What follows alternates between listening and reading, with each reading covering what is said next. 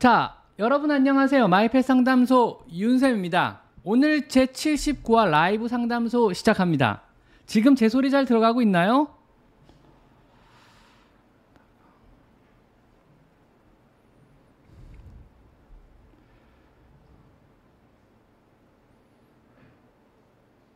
오, 제 소리 잘 들어가요, 지금요?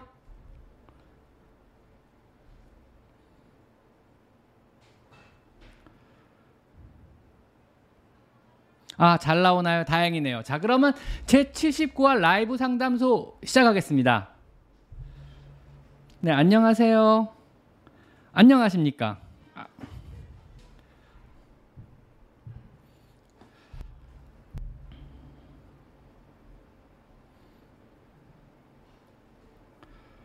잘 들린다니 다행입니다.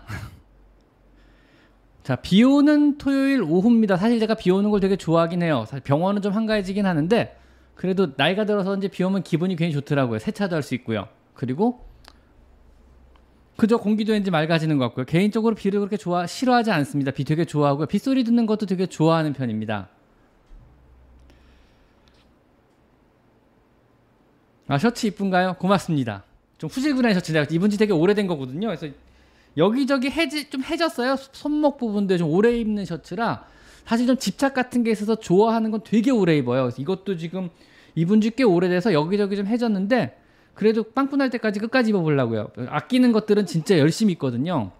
개인적으로 되게 좋아하는 셔츠입니다. 알아봐 주셔서 감사합니다. 자, 홈매트 흔증기 리퀴드형 틀어도 괜찮나요? 괜찮은 걸로 알고 있어요. 그게 특별하게 뭐 고양이한테 해가 된다 이런 보고를 제가 들은 적은 없거든요. 그러니까 홈매트 훈증기가요 일정 양만 계속 분사되게 돼 있어요 하루에 틀어놓으면은요 그 일정 양이라는 게 사람이 밤새도록 마셔도 해가 없는 양이고 동물한테도 크게 해가 있는 양은 아니거든요. 물론 뭐 훈증기를 조그맣게 열대 개씩 꼽아놓다 문제가 되겠죠. 사람에도 동물에도. 근데 한 개 정도. 그러니까 훈증기 하나당 평방 제곱미터란 표시가 있을 거예요. 그 공간 안에 훈증기 하나. 그거를 숨뭐몇 열 시간 이내 이런 안전 훈증기 보면 표시들이 안전 표시들이 돼 있거든요. 그 범위 안에서는 사람도 동물도 뭐 아직까지 크게 해롭다는 증거는 없습니다. 물론 그걸 마시거나 이런 문제가 되겠지만 뭐 그 정도 용량을 가지고 동물한테 크게 문제가 될 것 같지는 않습니다. 걱정하지 않아도 될 것 같습니다.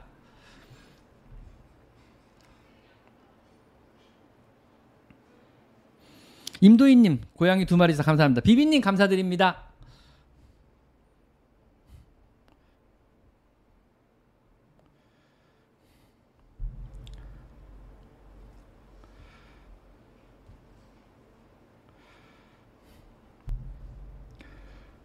자, 네 마리 키우고 있는 언니가 있는데 고양이 네 마리겠죠? 세 마리가 당뇨인데요. 약이 있는지 어떻게 관리해야 되는지 도와주세요. 당뇨가 관리가 되게 힘들어요. 그래서 이게 인슐린을 처방하는 의, 인슐린 의존성 당뇨인지 아니면 인슐린 처방 없이 식이요법만으로 관리가 되는 당뇨인지 고양이는 확인해 봐야 돼요. 강아지나 사람의 당뇨의 많은 부분은요. 인슐린 처방에 의존해야 되는 인슐린 의존형 당뇨예요. 이런 경우는요. 이게 아마 이형 당뇨가 아마 그럴 거예요. 근데 고양이는 의외로 많은 경우가 인슐린 의존 없이 식이요법만으로 유지 관리가 되는 고양이들이 되게 많거든요. 요거는 먼저 동물병원에 가서 혈당을 재고 아 이 정도 혈당에서 이 정도 상태라 그러면은 얘는 인슐린 처방이 필요하다. 필요하지 않고 식이요법 식이 조절만 해도 되겠다. 이런 처방을 먼저 받으시고 인슐린을 처방해야 한다면 아침 저녁으로 주사를 계속 맞아야 되는데 어느 정도 용량을 맞아야 되는지 식이요법을 어떻게 병행해야 되는지 요거에 대한 세심한 조치를 받아야 돼. 이게 어려워요. 한 마리 한 마리마다 아마 시간과 비용이 제법 들 거. 요거 잡는 데까지만 혈당 곡선 잡는다고 표현을 하거든요. 보통 요거를요. 그래서 각 고양이마다 얘는 인슐린 아침에 몇 유닛, 저녁에 몇 유닛, 하루에 칼로리는 몇 칼로리, 아침에 저녁에 이렇게 식으로 딱 나눠서 주셔야 되거든요. 이거 되게 까다로운 관리라서 솔직히 말하면 고양이 한 마리도 버거워요. 근데 세 마리가 당뇨라 그러면 가능할지 모르겠어요. 거기다 직장을 다닌다 그러면 진짜 힘들 수도 있어요. 세 마리 당뇨병 컨트롤 쉽지 않을 거예요. 사람도 자기 몸 간수가 쉽지 않거든요. 당뇨병의 경우에요. 고양이 세 마리 당뇨병 컨트롤 가능할지 모르겠어요. 인슐린 의존형이면요. 인슐린 비의존형이라 그러면은 식이요법 WD 같은 처방식들이 따로 나와요. 인슐린 에 걸린 고양이를 위한 처방식들이 따로 있으니까 그런 처방식 먹여가면서 살살살 관리해보는 수밖에 없을 것 같습니다. 자, 서경님 감사합니다. 서경님은 항상 든든하게 제 라방 때마다 오셔가지고 스패너를 휘둘러 주시는 게시판 관리자님이시고요. 서경님 의외로 많은 분 게시판을 잘 정리해 주셔가지고 여러분들의 채팅글도 많이 정리해 주셔가지고 제가 편안하게 라방을 진행할 수 있습니다. 그리고 서경님이 이렇게 교통정리를 중간에 하시는, 덕분에 많은 분들의 질문을 더 많은 분들의 질문에 제가 답변을 해드릴 수 있는 거거든요. 항상 서경님께 제가 개인적으로 감사드리고 있습니다. 고맙습니다.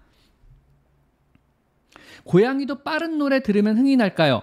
모르겠습니다. 근데 고양이 음악과 관련돼서 제가 알고 있는 지식은요. 고양이는 클래식 음악을 되게 편안하게 생각한다는 거예요. 안전하게 생각하고요. 그래서 고양이가 듣기 편안한 종류의 바로크나 아니면 좀 고전 음악에 들어가더라고요. 그 근현대 클래식 음악 계열이 아니고요. 그것도 뭐 웅장한 이런 게 아니고 실내악 계통 중에서도 바로크, 바흐 쪽이라든가 이런 쪽으로 좀 고전 음악 계통의 음악 실내 음악들이 현음악을 포함한 실내 음악들이 고양이를 좀 차분하고 편안하게 만들고 스트레스를 경향을 감소시킨다. 이런 연구 결과들은 많이 보고되고 있어요. 그러니까 고양이를 편안하게 하는 음악으로 찾아보시면 대부분 클래식 음악들이 많이 걸, 걸 많이 검색이 될 것 같아요. 근데 빠른 템포의 음악은 잘 모르겠어요. 흥이 난다. 흥이 나는 거는 낚싯줄을 흔드는 게더 흥이 나지 않을까요? 사냥감을 흔들어주고 그럼 고양이들이 막 흥, 흥을 내면서 막 엉덩이도 흔들고 그러던데요. 자, 청양고춧가루 TV님 오셨네요. 오랜만입니다. 청양고춧가루 TV님. 청양고춧가루 TV님도 역시 저의 든든한 후원자분 중에 한 분이시고요. 저 초기 때부터 되게 많이 도와주셨던 유튜버 분이세요. 그래가지고 간단 요리 채널을 운영하고 계시거든요. 혹시 여러분 중에 출출하신 분들 아니면 간단하게 안주거리가 필요하신 분들 간단하게 뭐 배를 좀 채우고 싶은 분들은요 잠깐 들어가 보시면 아주 간단하게 만들어 먹을 수 있는 여러 가지 재미난 요리나 반찬거리들을 많이 소개해주고 있으니까 한번 참고해 보시면 되겠습니다. 감사합니다, 청양고춧가루 TV님. 카불캐님도 오셨네. 카불캐님 안녕하세요. 자, 많이들 들어오셨네요, 진짜 오늘. 정신없지 않으시죠? 지금 제가 옆으로 일부러 어, 채팅창을 한번 만들어 봤어요. 드디어 성공했습니다. 채팅창 몇 번 해보려다 실패했는데 드디어 성공했습니다. 그래서 너무 정신없다 그러면 다음엔 제가 끌게요. 근데 이번에 한번 해보려고요. 채팅창이 어떤가. 아마 제 편집자님은 되게 싫어할 것 같아요. 정신 없다고. 편집자님 한번 물어보고 끝난 다음에 이거 요즘에는 제가 어, 요약본 따로 만드는 거 아시죠? 그래가지고 사실은 라방 때 되게 주옥 같은 질문들이 되게 많아요. 여러분들이 되게 재밌는 질문을 많이 해주셔가지고 제가 답변한 내용이 되게 많은데 이게 이제 라방이 너무 길다 보니까 이걸 다 보시는 분들이 되게 적잖아요. 그러니까 되게 아까운 거죠, 제가. 그래서 요거를 편집본을 요즘에 만들기 시작했어요. 그래서 편집자님을 쥐어 짜가지고 제가 요즘 편집본을 만들고 있는데 죄송합니다. 편집자님 항상 감사드리고 있습니다. 근데 오늘 채팅창까지 뛰어나서 아마 되게 싫어하실 것 같아요. 저를요. 어쨌든 잘 부탁드리겠습니다. 근데 채팅창에 글씨가 너무 작나? 잠시만요. 글씨를 좀 키워볼까요?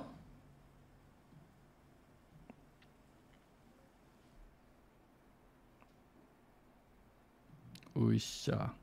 이 정도까지 키우면 되려나? 자, 해보겠습니다, 또. 제니킴 누나 오셨네요. 안녕하세요, 제니킴 누나. 아, 안 늦으셨습니다. 아직 제가 시작할 시간 좀 일찍 시작했어요. 제가요. 한 10분 정도 일찍 시작한 거거든요. 늦지 않으셨습니다. 걱정하지 마시고요. 자, 채팅창을 조금만 조정해 볼게요. 제가 아직은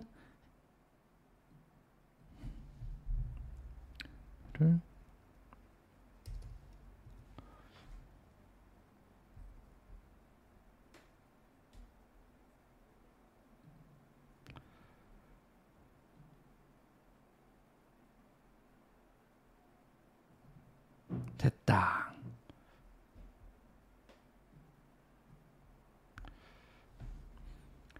됐네요. 조금 낫네요. 그래도.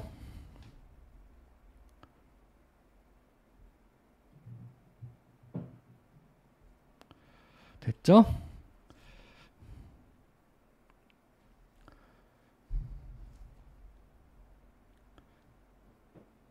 자, 또 볼까요? 글씨는 잘 보이나요? 정신 없나요? 자, 한번 보겠습니다. 저희 고양이가 2주 전에 갑자기 몸 그루밍을 많이 하고 털이 꿀렁거리고 막 뛰어다니고 했어요. 요거 그건데? 요거 스트레스성 신드롬이잖아요. 스트레스 받을 때 하는 거요. 그 후로 임신 중이라 많이 놀 수 없는 방법 좀 추천해 주세요. 올려놨던 박스나 집 곳곳에 캔디비냐 작은 장난감 놓았지만 잘 반응할 다른 다른 놀이 추천 부탁드립니다. 사실은 사냥놀이가 제일 좋아요. 스스로 노는 운동보다는요. 이게 힘드시면은요. 여러 뭐 임신했을 수도 있고 임신도 있고 뭐 어린아이도 돌봐야 되고 그래서 계속적으로 사냥놀이 많이 시키기 힘드시다 그러면요. 할 수 없어요. 자동으로 노는 놀이기구들을 구입해 주시는 수밖에 없어요. 뭐 자동으로 기타, 뭐 기타를 흔들어 준다든가 자동으로 공이 굴러다니는 거. 요즘에는 자동으로 공이 막 굴러다니는 것들도 있거든요. 공에 건들면은 반응해서 도망가고 이런 것도 있으니까 그런 것도 한번 참고해 보시는 수밖에 없을 것 같아요. 그래서 뭐 밖을 볼 수 있게 해주는 것도 좋은 방법이고요. 뭐 캣타워를 좀 창가 쪽으로 옮겨주시는 것도 좋은 방법일 수 있고요. 뭐 이런 것들 좀 준비해 주시면 좋을 것 같습니다. 자 임신 임신하셨다는 거죠? 지금 잠시만요. 어디 보자. 아까 아까 아까 어디였지? 어쨌든 임신하셨으니까 주의사항 몇 가지만 알려드릴게요. 일단은요. 일단 임신과 뭐 유산이나 임신과 아니면은 뭐 불임이나 이런 거랑은 전혀 상관없어요. 그거는 뭐 잘못된 잘못된 상식 중에 하나였고요. 일단은 그래도 기생충은 항상 조심하셔야 되거든요. 그래서 고양이한테 절대 임신 중에는 고양이한테 생식시키시면 절대로 안 되고요. 그 다음에 임신하시면 절대 생, 나름식을 드시면 안 되는 거 당연히 아시죠. 기본 상식이니까 회를 드시거나 육회를 드시거나 이런 거 절대로 안 되는 거고요. 당연하게요. 그 다음 야채도 끓인 야채를 먹든 익힌 야채를 먹든 아니면 생야채를 먹었을 때 충분하게 씻어서 먹으셔야 돼요. 거기도 기생충이 의외로 많이 묻어 있어요. 그다음에 흙을 맨손으로 만지는 행위는 절대 금하시고요. 고양이 화장실은 반드시 남편분이 치워주는 게 좋습니다. 그리고 어쩔 수 없이 임신하신 분이 고양이 화장실을 치우시게 될 때는요, 반드시 장갑을 끼우고, 그리고 화장실을 청소하시고, 그 다음에 임신을 하셨다 그러면은 바르는 구충제뿐만 아니고 먹이는 구충제까지 같이 해주시는 것도 권해드릴게요. 물론 바르는 구충제만으로 충분해요. 충분하지만 그래도 혹시 모르니까 먹이는 구충제까지 병원에서 고양이한테 가끔은 구충제도 먹이는 것도 같이 권장드리겠습니다. 그런 식으로 철저하게 구충에 대한 건 좀 신경을 쓰셔야 될 것 같습니다. 그 다음에 고양이 털도 역시 위생상 문제가 위생상 문제 뭐 어떤 감염이나 이런 건 아니고 위생상의 문제가 될 수 있으니까 혹시 가능하다 그러면 한번 짧게 밀어주시는 것도 나쁘진 않을 것 같아요. 이것도 한번 신경 써보세요. 아셨죠?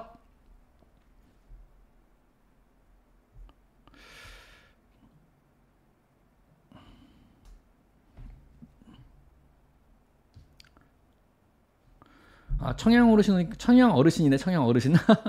자, 고양이가 개고흡하면서 입을 벌리고 있으면 힘들어서 그런가요? 요즘 저를 계속 피하고 걷다가 눕는 행동을 많이 해요. 근데 고양이가 어린 고양이가 개고흡을 한다 그러면요. 운동을 심하게 한 다음에 개고흡을 뭐 10초, 15초, 30초 정도 할 수 있는데 정상적으로 운동을 안한 고양이가 개고흡을 한다 그러면 굉장히 심한 스트레스를 받고 있는 상태거나 아니면은 현재 심장병 같은 게 있을 수 있거든요. 아니면 천식일 수도 있고요. 요거는 병원 가서 진단 한번 받아보시는 게 좋을 것 같아요. 그래서 굉장히 심하게 긴장하거나 굉장히 공포스러운 상황이 있거나 이렇다 그러면은 개고흡을 하기도 하고 굉장히 긴장하거나 스트레스 받는 개고흡 하거든요. 그게 아니라 그러면은 뭐 심한 운동을 했거나 요 경우는 정상이 되겠죠. 아니면은 심장병이 있거나 아니면 천식이 있거나 하니까 평상시에 특별하게 심하게 운동을 안 했음에도 불구하고 아이가 개고흡을 한다. 근데 스트레스 받는 상황이 아니고 겁을 먹은 상황이 아니라 그러면요. 요거는 선천적인 심장병, HCM 같은 심장병일 수 있으니까 요거는 가까운 병원에 가셔서 검사를 맡아보실 것을 권장드리겠습니다. 자, 세라맘님 감사드립니다. 근데 뭐죠, 세라맘님? 잠시만요. 늑간 4, 5번의 위치를 모르겠어요. 페타터스.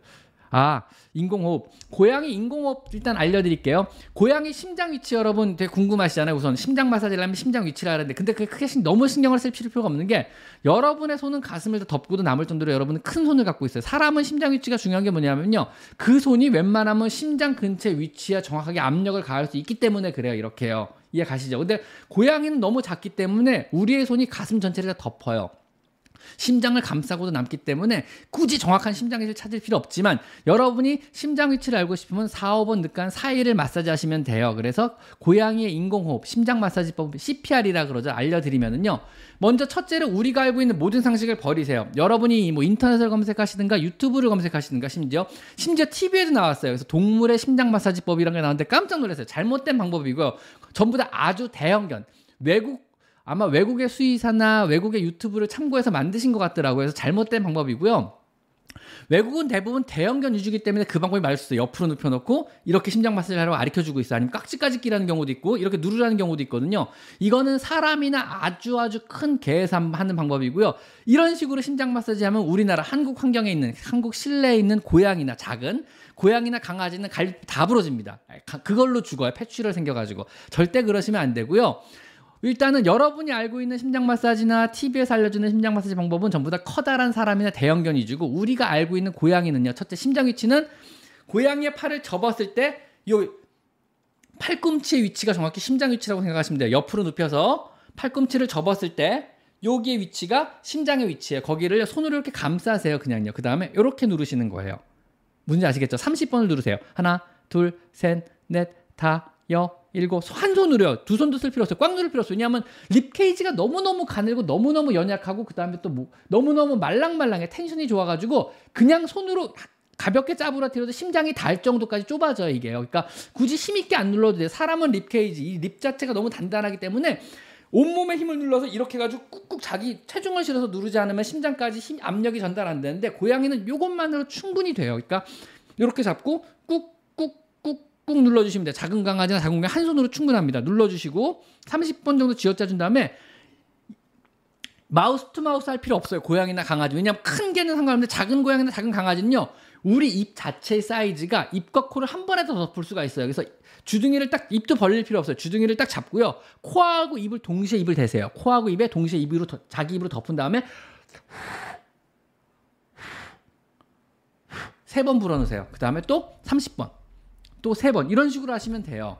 근데 그 정도 상황에 도달하면은 고양이가 살아날 수 있을지는 잘 모르겠어요. 그래서 물론 그걸로 고양이를 살릴 수 있으면 다겠지만 사실은 그것만으로 살기 힘들 때는 그 와중에 병원으로 빨리 이동을 하셔야 돼요. 그래가지고 누군가의 도움을 받아서 계속적으로 심장을 뛰게 해주고 숨을 불어넣어서 산소 부족에 빠지지 않게 한 다음에 그 상태에서 병원으로 빨리 옮기는 게 좋습니다. 아셨죠? 자, 당뇨면 물을 많이 먹어야 하나 인슐린 말고도 수치를 떨어뜨리게 하는 건 없는 거야. 자, 알려드릴게요. 당뇨면 물을 많이 먹는 게 아니고 당뇨병에 걸리면 물을 많이 먹어요. 거꾸로 알고 계세요. 그러니까 당뇨병에 걸려면 아 치료를 해서 물을 많이 먹여야지가 아니고 당뇨병은 필연적으로 PUPD 물을 많이 먹고 오줌을 많이 싸게 돼요. 어쩔 수가 없어요. 대사기능이 그렇게 그렇게 바뀔 수밖에 없거든요. 그래서 이거는 일정하게 낮은 칼로리를 계속 꾸준하게 유지시켜주고 갑작스럽게 혈당이 높게 치고 올라가는 걸 막아주는 치료인데 이게 되게 어려워. 이거는 선생님하고 그때그때 경우하고 케이스하고 고양이마다 다르기 때문에 상담을 받아 보셔야 되고요. 한 번 상담으로 안 끝나요. 요거 혈당 잡는 것만요 아무리 노련한 수의사라도 일주일 열흘 이상은 걸려요. 일주일 열흘 이상 걸려요. 이거 되게 오래 걸리는 문제예요. 요거는 상, 상담을 받아보셔야 돼요. 여기서 이런 걸로 어림도 없어요. 어림도 없어요. 고양이 심장은 사람처럼 왼쪽인가요가 애매한 게 뭐냐면 왼쪽으로 사람도 마찬가지고 사람은 워낙 크니까 심장 위치가 가운데서 왼쪽으로 살짝 치우쳐져 있잖아요. 고양이나 동물들도 왼쪽으로 살짝 치우쳐져 있어요. 근데 립 케이지가 조금 심장이 가운데 매달린 상태에서 왼쪽으로 살짝 치우쳐졌기 때문에 이거를 꼭 왼쪽이라고 표현하기도 좀 뭐해요. 그냥 가운데 매달려 있는데 거기다 엎드려 있잖아요. 매달려 있는데 왼쪽으로 살짝 치우쳐진 채 매달려 있다. 아니면은 오비탈이 왼쪽으로 꺾여 있다. 이렇게 보시면 돼요. 그러니까 쉽게 말하면 이게 타원형이잖아요. 가운데 있는 이게 이렇게 꺾여 있는 거죠. 왼쪽 방향으로. 이렇게 보시면 돼요. 이렇게 하면 이해 가시겠죠 무슨 얘기인지 내 몸은 똑바로 있어야 되는구나 그래서 이렇게가 이렇게 정면이라 정 가운데 심장 위치라 그러면 오비탈로 된 심장이 이렇게 돼 있는 게 심장이라고 보시면 돼요. 사람에서는 이게 더 왼쪽에서 이렇게 붙어 있는 거죠. 그래서 왼쪽 가슴이라고 표현을 하는 거고 동물은 왼쪽 가슴이라는 표현이 적당치 않고 그냥 가운데 매달리는데 살짝 왼쪽으로 비틀려져 있다. 이 정도 표현이 오히려 적당할 것 같아요. 그런데 이 위치가 정확히 중요한 게 아닌 게 뭐냐면 워낙 가슴이 작아요. 그래가지고 뭐 정확한 천자 뭐 이런 게 필요 없고 여러분이 뭐 바늘로 심장을 천자해가지고 어떤 약물을 급박하게 주입을 한다 이런 모르가 그게 아니라 그러면 그 위치까지 알 필요는 없습니다. 그냥 여기가 심장이지. 이 정도만 기억하셔도 충분하실 것 같아요.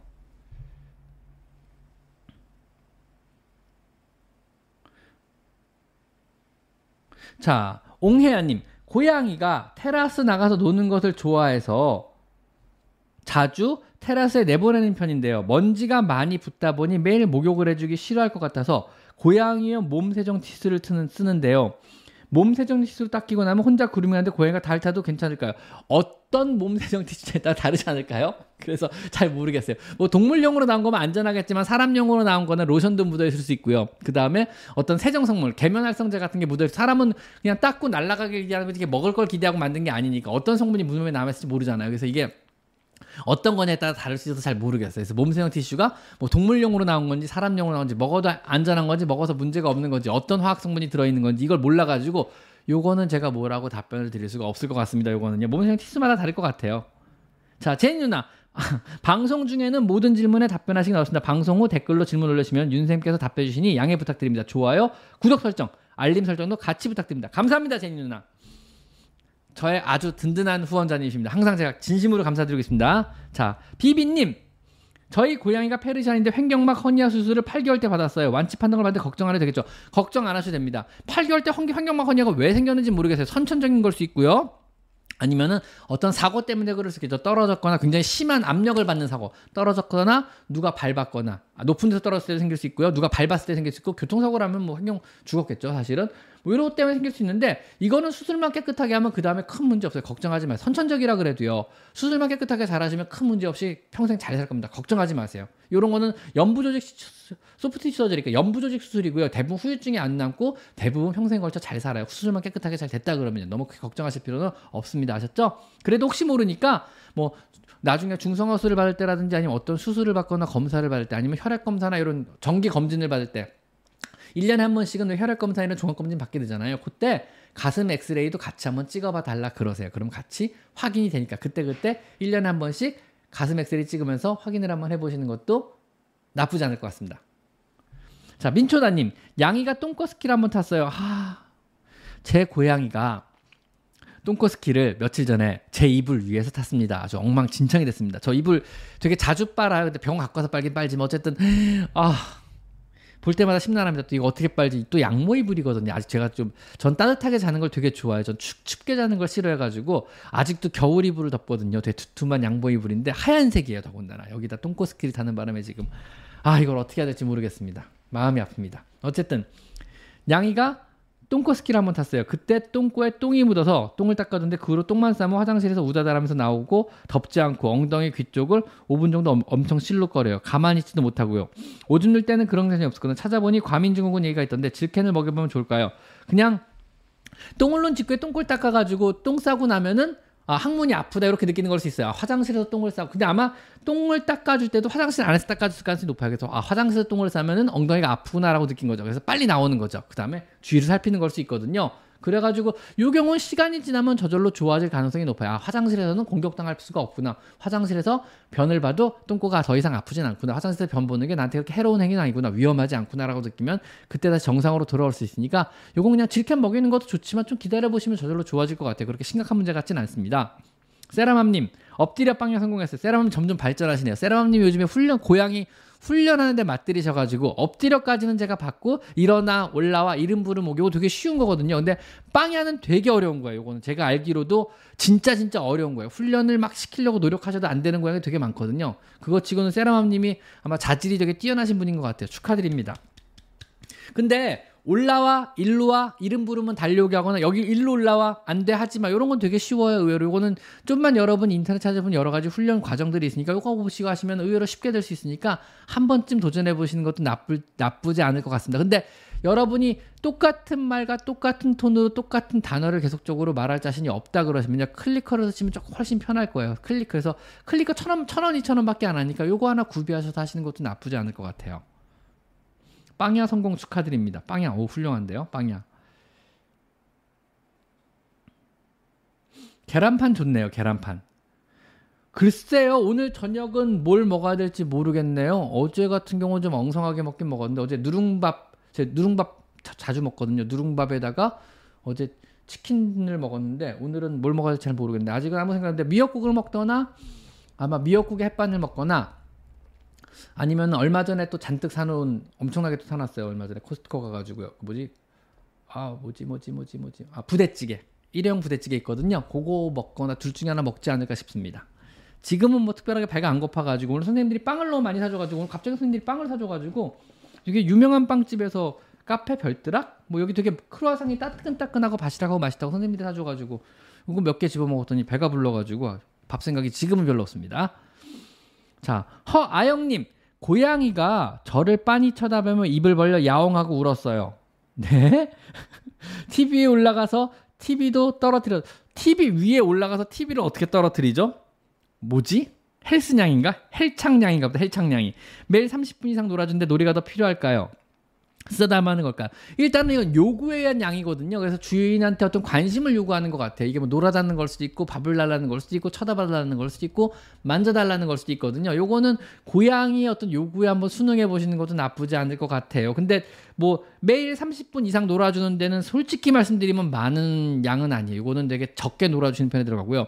보통 기본 성묘 기준으로, 그러니까 어느 정도 놀이에 시들해진 성묘 기준으로 하루 네 번 놀아주시고 매 회마다 15분을 놀아주는 게 권장 놀이 양이에요. 이게 근데 고양이가 어리 되거나 아직 호기심이 충만하되거나 아니면 아비시안이나 아니면은 뭐 좀 활발한 종류 있잖아요. 요런 고양이라 그러면 그거보다 훨씬 훨씬 더 많이 놀아주셔야 돼요. 특히 어린 고양이 같은 건 끝이 없어요. 뭐 하루에 한 시간씩 놀아줘도 끝이 없어요. 개고하면서 끝까지 놀아달라 그러거든요. 이런 애들 놀이 양이 더 많아야겠죠. 그래가지고 하루에 30분은 절대적으로 적은 양에 들어가고요. 기본이 15분씩 4회, 즉 1시간이 총 기본 양이고 어리다 그러면 더욱더 많이 하면 아마 더 심술을 많이 부리게 될 겁니다. 이거는요.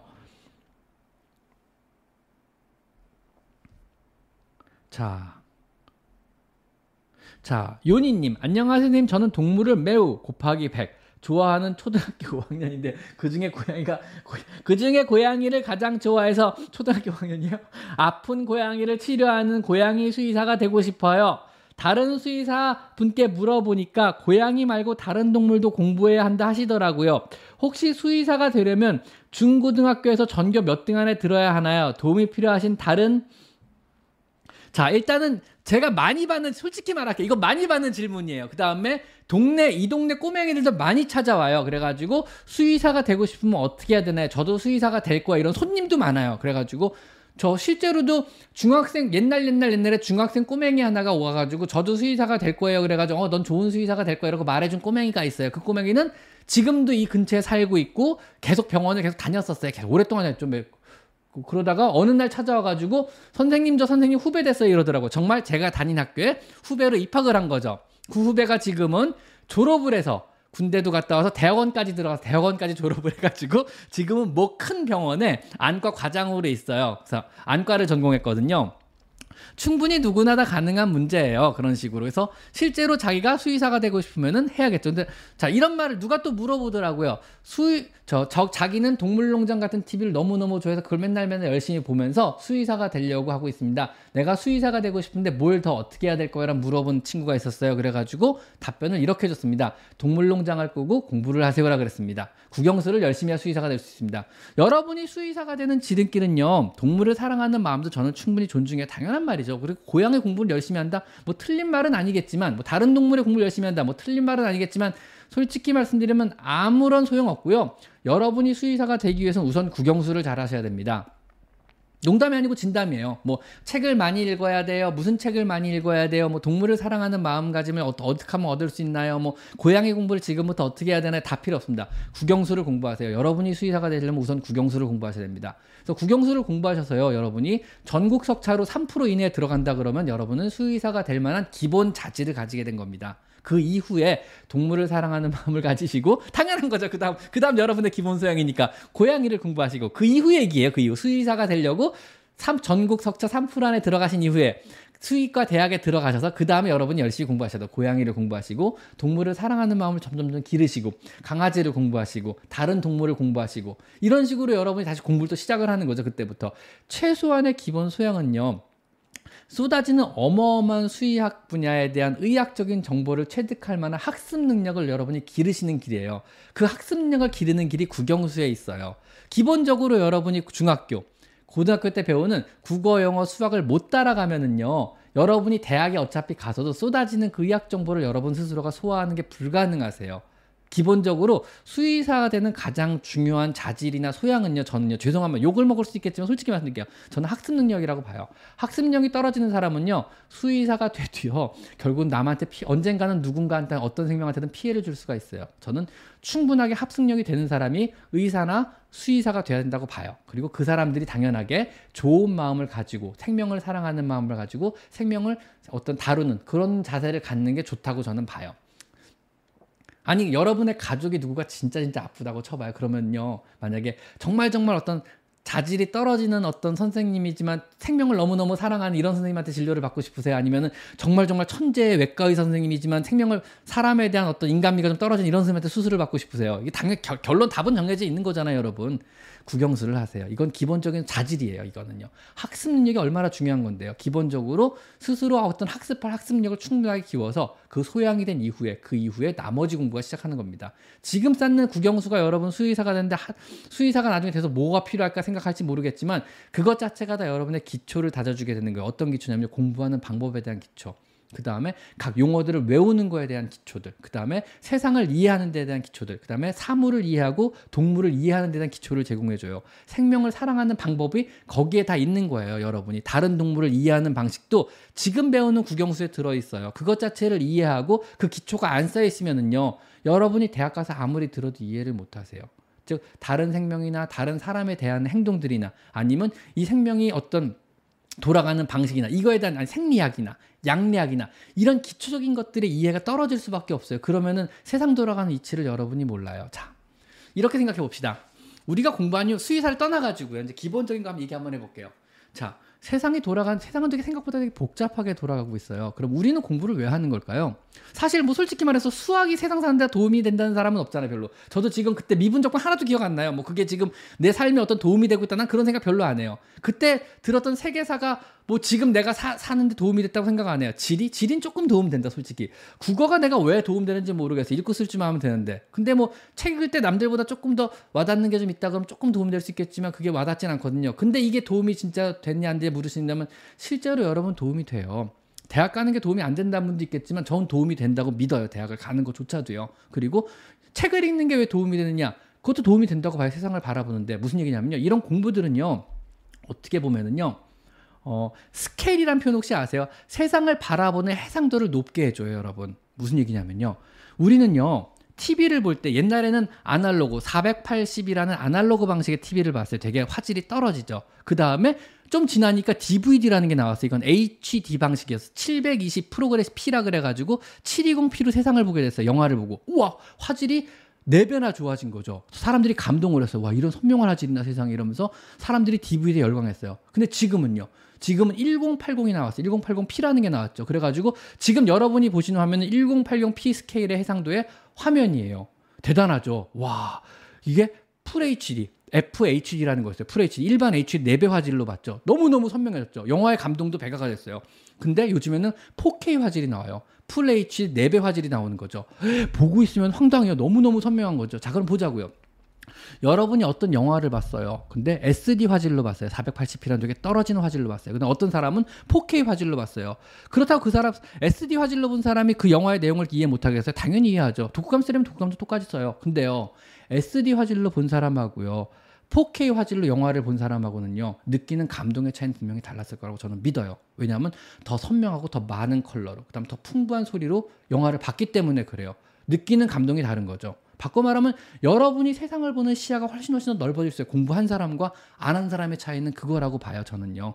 성실하게 공부한 사람, 더 많은 책을 읽은 사람, 그다음 평소에도 더 많은 책을 읽은 사람과 더 적은 책을 읽은 사람, 더 많은 공부를 한 사람과 더 적은 공부를 한 사람들은요. 그다음에 학교 생활에 성실하게 임했던 사람과 학교 생활에 성실하게 임하지 않았던 사람은요. 나중에 세상을 나서 똑같이 사는 것처럼 보여도요. 뭐 인생 운이니까 사실 뭐 어떤 사람이 잘 산다고 저는 장담 못 드리겠 못 하겠어요. 뭐 공부를 안 한 사람이 더 잘 사는 경우도 너무너무 많고요. 세상에 공부를 열심히 한 사람들이 더 못 살거나 오히려 쫄딱 많은 건 너무너무 많기 때문에 사실 인생 운빨이잖아요. 인생 인생 태어나면서도 운빨이기 때문에 뭐 어떤 사람이 성공하고 잘 산다 이거를 정의하는 게 아니에요.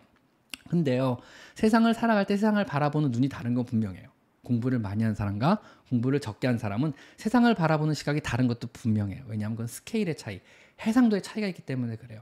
더 이, 똑같은 현상을 보고도 이해 폭이 더 넓은 거죠. 어떤 사람은 주식이 떨어지는 거를 보고 아, 뭐 이러면서 주식이 떨어지나 보다라고 그냥 생각할 수도 있겠지만 어떤 사람은 이걸 경제랑 엮기도 하고 사회 현상과 엮기도 하고 그 다음에 앞으로 다가올 미래를 걱정하기도 하고요. 서로 서로 느끼는 바가 달라요. 딱 똑, 똑같은 한 가지 사건을 가지고도요. 떨어지는 낙엽을 보고 어떤 사람은 농사를 접을 준비를 하고 땅을 갈아엎을 준비를 하는 반면에 낙엽이 떨어지는 거 하나를 보고 어떤 사람은 주식을 사기도 하는 거예요. 어떤 게 옳고 그른 건 방법의 차이는 없어요. 단지 그 사람이 느끼는 방법의 차이나 생각하는 생각의 어떤 규모의 차이가 차이가 날 뿐이에요. 그래서 지금 학생 때 하는 공부가 필요 없다고 느끼신다면 저는 반대예요. 학생 때 하는 모든 공부는 다 필요해요. 여러분이 하는 모든 공부는 다 필요해요. 고등학교 다닐 필요 없다 느끼는 사람도 저는 반대예요. 고등학교 열심히 다니라고 말씀드려요. 대학교 갈 수 있음에도 불구하고 더 많은 능력이 있어서 안 가는 건 괜찮지만 뭐 그런 게 아니라 그러면 좀 웬만하면 가라고 말해요. 왜냐하면 더 많은 세상을 배울 수 있으니까 거기서요. 더 많은 사람들과 어울리고 어울리면서 최소한 사람과 사람과 대화하고 사람과 사람이 상대를 하고 사람과 사람이 맞닥뜨리고 서로 웃고 마주서서 앉아서 대화를 끌어나가고 유도하고 자기 쪽으로 끌어들이고 이런 기술이라도 배울 수 있는 거거든요. 사람과 사람을 상, 대하는 요령이 얼마나 중요한 건데요. 그것들은 부딪히면서 우리가 배울 수 있는 거예요. 친구 교우 관계가 중요하다 이런 말을 드리는 건 아니에요. 친구 사실은 뭐 저는 그렇게 필요하다고 보진 않. 저도 친구가 별로 없어가지고 몇 명 안 되거든요, 진짜. 뭐 친구가 중요하다, 뭐 친구 인생의 친구를 만들 이런 말 하는 건 절대 아니고 그 뭐 친구 잘 모르겠어. 솔직히 말하면 저 자신도 친구가 없어가지고 그런 말을 하는 게 아니고요. 사람과 사람이 만나고 얘기하고 얘기를 끌어나가고 얘기 결론을 맺고 아 수긍을 하고 받아들이고 내 의사를 전달하고 내 말을 이해를 시키고 납득을 시키고 설득해 나가고 이 과정이 얼마나 중요한 건데. 근데 훈련이고 트레이닝이에요. 하늘에서 뚝 떨어진 사람이 이게 가능하진 않아요. 바꿔 말하면 아무리 천재고 아무리 수재라도요. 집에서 학습만 하고 집에서 학습지 선생님한테 교육만 받고 집에서 들어오는 과외 선생님한테 교육받은 사람이 갑자기 사회 뚝 나가 성공하느냐 절대 그러는 건 불가능해요. 왜냐하면은 결국 사회에서의 성공이든 모든 대인 관계에서 시작되는 거고 사람 모든 사회 현상이나 사회 문제나 사업이나 일은요 사람과 사람 사이의 문제거든요. 여러분이 저하고 대화하는 것도 역시 사람과 사람의 사이에서 문제에서 기인되는 거잖아요. 그래서 저의 어떤 인간적인 매력에 매료될 수도 있고 저의 어떤 얄팍한 지식에 매료됐을 수도 있고 아니면 이 화면에 매료됐을 수도 있겠죠. 이건 역시 제가 사람을 상대하고 사람을 설득하고 사람을 대화하는 요령을 토대로 지금까지 쌓아올린 결과를 여러분한테 얘기를 하는 거예요. 저는 지금 이 단편적으로 어떤 뭐 내 현재의 어떤 위치를 가지고 여러분한테 강조하는 게 아니고 그동안 쌓아온 여러 가지 내공들이 있을 거 아니에요. 저도 나름대로 사람을 얘기하고 상대하고 공부하고 책을 읽고 읽어온 지식 쌓아온 지식들이 있고 이런 것들의 내공을 바탕으로 여러분들에게 내 썰을 풀고 내 얘기를 하고 있고 여러분은 거기에 납득을 하는 거죠. 납득하신 분들이 구독을 눌러주고 들어와서 시청을 하고 아 그렇구나 와 멋있다 이러고 갑자기 슈퍼챗을 쏴주기도 하는 거죠. 이것들이 그동안에 쌓아올린 내공이고 나의 공부와 나의 학습과 내가 세상을 바라고 느낀 결과가 지금 나타나는 거거든요. 어리신 여러분, 초등학생분도 계시고 중학생분도 계시고 고등학생분도 계시고 대학을 졸업하신 분도 계시지만요. 그냥 저는 계속 공부하라고 항상 말씀드려요. 책이라도 한번 보시라고 말씀드려요. 왜냐하면 여러분의 세상에 대한 이해 폭을 더 넓혀주기 때문에 그래요. 근데 단 하나 만약에 여러분이 20대까지라면은 여러분의 자기개발서를 무조건 보시라고 말씀드리지만 이미 30대 접었다 그러면 다른 공부를 하세요. 자기 자기개발서 볼 라인 이미 아닙니다. 왜냐하면 30대부터는요. 그동안 읽은 자기 개발서들을 토대로 그거를 펼칠 나이지 그 뜻을 펼칠 나이지 30대 자기 개발서 보는 건 아니라고 봐. 그때는 이제 실용서를 보셔야죠. 영어면 영어, 일본어면 일본어, 주식이면 주사 이런 실용서를 볼 때지 자기 개발서 볼 때 늦은 나이 같아 그때는요. 그래서 어떤 책이든 보시고 세상을 보는 어떤 해상도를 높이셨, 높이셨으면 좋겠어요. 그리고 공부 소홀히 하지 마세요. 그러면은 초등학교, 중학교 때 가장 중요한 건 뭐냐고 물어보면 당연히 국영수죠. 국영수가 제일 중요합니다. 모든 학문의 기초고 앞으로 여러분이 외우고 암기하고 이해하고 납득하고 하는 기초가 거기 다 들어있어요. 그래서 그거를 충분하게 아시고 넘어가야 상대방을 여러분이 논리적으로 설득시키는 방법도 역시 알 수가 있습니다. 아셨죠? 왜냐하면 수학의 기본은 논리거든요. 어차피 국어의 기본은요. 영어의 기본 다 중요한 것들이잖아요. 언어의 기본은 영어에 다 들어가 있어요, 여러분이. 언어를 영어를 충분하게 잘 하시면은요. 나머지 언어도 어렵지 않게 학습이 가능하실 거예요. 걱정하지 마시고 지금은 국영수에 집중할 때입니다. 어리신 분들은 국영수 열심히 하셔가지고 저 혹시 수의사를 원하시는 분들은 좋은 수의사가 되시기를 꼭 바라겠습니다. 감사합니다. 썰이 또 길어졌네. 어디 어, 뭐 하다 때 여기 까지 넘어온 거죠 지금? 아 죄송합니다. 뭐 하다 여기까지 넘어왔지? 죄송합니다. 또, 자, 이슬님. 안녕하세요, 선생님. 삼묘와 함께 사는 집사입니다. 스리, 삼묘. 만만치 않네요. 한 아이가 HCM이 있는데 아이고 아직은 증사가 없고 밥도 잘 먹고 잘 놀아요. 근데 요즘 들어 잠을 잘 때 침대 밑에 자더라고요. 원래 침대 밑에 자던 애가 아니어서 그런지 솔직히 더워져서 그래요. 더워져서 그래. 신경 쓰지 마세요. 더워져서 그런 겁니다. 이건 신경 쓰지 않으셔야 됩니다. 일단 HCM 걸렸다고 무조건 걱정하지 마시고 개고흡하거나 증상이 나타나면 그때부터 병원 가서 관리하기 시작하시면 돼요. 지금은 그냥 놀래키지 마시고 그 다음에 또 뭐 있을까 스트레스 주지 마시고 흥분시키지 마시고 그냥 잘 관리하시고 특별하게 뭐 영양제 필요 없습니다.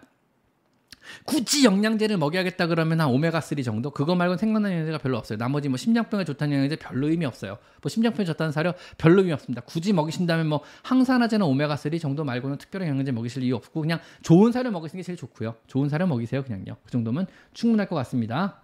자, 자카란다님 선생님 저희 집 양이가 호흡수가 조금 빨라서 병원에서 엑스레이를 찍었는데 심장이 약간 큰 것 같다고 하셨어요. 그래서 NT-proBNP 키트 검사를 받았는데 수치는 정상으로 나왔습니다. 3개월 다시 추적 검사 해보자고 하는데 안심해도 되는 걸까요? 일단 안심하셔야 됩니다. NT-proBNP 수치가 정상이라고 하면 안심하셔야 됩니다. 왜냐하면 엑스레이 상에서 심장이 커 보인다는 건 되게 blunt한 검사예요. 그냥 추정 검사예요. 어? 좀 큰 것 같은데 이런 의미야 그냥 쉽게 말하면. 근데 NT-proBNP는 정말 콕 찍어서 하는 검사예요. 어 심장이 진짜로 실제로 심장 심근 세포들이 망가지고 있는데라는 검사거든요. 엔티프로비엠핀 상의 수치가 정상이다 그러면 모든 심근 세포의 기능이 현재 정상적으로 유기적으로 작동을 하고 있다는 의미예요. 그러니까 어 좀 커 보이는데 이건 솔직히 의미 없는 말이 될 수 있어요. 그러니까 너무 걱정하지 마시고 일단은 뭐 추적 검사 하시라고 하니까 당연히 선생님 말 따라야죠. 추적 검사 하시고 지금은 전혀 엔티프로비엠핀 검사상의 수치가 정상이기 때문에 걱정하실 필요 없습니다. 그 다음에 엑스레이 상으로 보, 는 심장 크기 약간 큰것 같은 데는 정말 같은 데 하고 물음표 붙는 그거일 뿐이에요. 너무 큰 의미를 두지 않으셨으면 좋겠습니다. 아셨죠? 저 제가 뭐 그죠 뭐 생각해 보니까 뭐 뭐어저 저도 뭐 초음파 보다가 어 다리가 좀 짧은 것 같은데 그래서 태어난 게 저예요. 그래서 기형인 줄 알았대 다리가 너무 짧아 보여가지고 그렇습니다. 일단 그렇답니다. 자 안녕하세요. 고양이가 높은 곳에서 뛰어내리면 쿵 소리가 나는데 관절에 안 좋을까? 아래 매트를 모두 모래 깔아야 되나요? 당연하죠. 자, 고양이가 높은 데서 뛰면은요, 애들이 의외로 집안에 실내에서 사고 많이 나는 1위 원인이 뭐냐, 높은 데서 뛰어내리다가 다치는 거예요. 어, 고양이 3층에서 뛰어도 안 다친다는데요? 안 다쳐요. 실외에서는요. 근데 실내에서는요, 별로 높지도 않은데 뛰어내도 많이 다쳐. 우습지 않게 다쳐요. 어떻게 다치냐면요, 미끄러져서 다쳐요, 애들이. 뛰어내리면서 바닥이 미끄럽잖아요. 이게 흙바닥이 아니니까요. 그러면서 쭉 미끄러지면 턱이 부러진 애들, 팔이 부러진 애들 의외로 되게 많아요. 그래가지고 뛰어내리는 부분에는 제가 조그만 카펫이라도 반드시 깔아주라 그래서 이케아 가시면은 작은 카펫, 큰 카펫 종류별로 되게 저렴하게 많이 팔거든요. 그래서 카펫을 꼭 깔아주라 그래요. 카펫도 움직이지 않도록 밑에 양면 테이프 붙여주시는 게 좋아요. 작은 거 깔아주실 때는요. 그래서 애들이 실내 사고 나는 원인 1위는요 뛰어내리면서 미끄러서 다친다는 거. 그래서 미끄러진 애들이 뛰어내리는 모든 곳에는요 관절 보호든 미끄러서 다치지 않든 카펫을 꼭 깔아주시고 뭐 높은 카펫만 깔아주시면 사실 웬만한 높이 뛴다고 해서 관절을 다치거나 그러진 않습니다. 왜냐면 고양이는 그거보다 훨씬 훨씬 훨씬 더 높은 데서도 잘 뛰는 애들이니까요. 너무 신경 쓰지 됩니다. 단지 미끄러져서 다치는 거니까 미끄러져서 다치지 않도록 카펫 같은 거 깔아주시는 걸 꼭 권장드립니다. 아셨죠? 자, 유기묘를 주웠어요. 두 달 됐어요. 낮에는 거의 숨숨집에 있고 대면 대면 하는데 밤만 되면 제 침실로 와서 사람 머리맡에서 사람 보다가 가끔 울어요. 그럼 만지러 가면 도망가요. 어떻게 하라는 걸까요? 그냥 만지지 말고 사람 쳐다보게 냅두세요. 그냥요. 무심하고 시크하게 두세요. 그러면은 점점점 다가올 거예요. 지금은요. 그냥 사람이 무서운 거예요. 낮에는 더군다나 움직이니까. 근데 밤에 사람이 자고 있으면은요 덜 무서운 거죠. 안 움직이니까 자고 있다는 걸 알기 때문에 그래서 몰래 다가가서 보는 거죠. 아 이 새끼 뭐지? 어, 잡아먹어 버릴까? 이 새끼 뭐지? 어, 지금은 건드려도 안 무서운데 왜 이렇게 남만 되면 얘가 무서운 걸까? 왠지 보니까 왠지 좀 친근감도 가는 것 같고 좀 그렇게 무서워 보이 그렇게 나한테 해를 줄 것 같지는 않은데 이러고 좀 관찰하는 거예요. 쉽게 말하면요.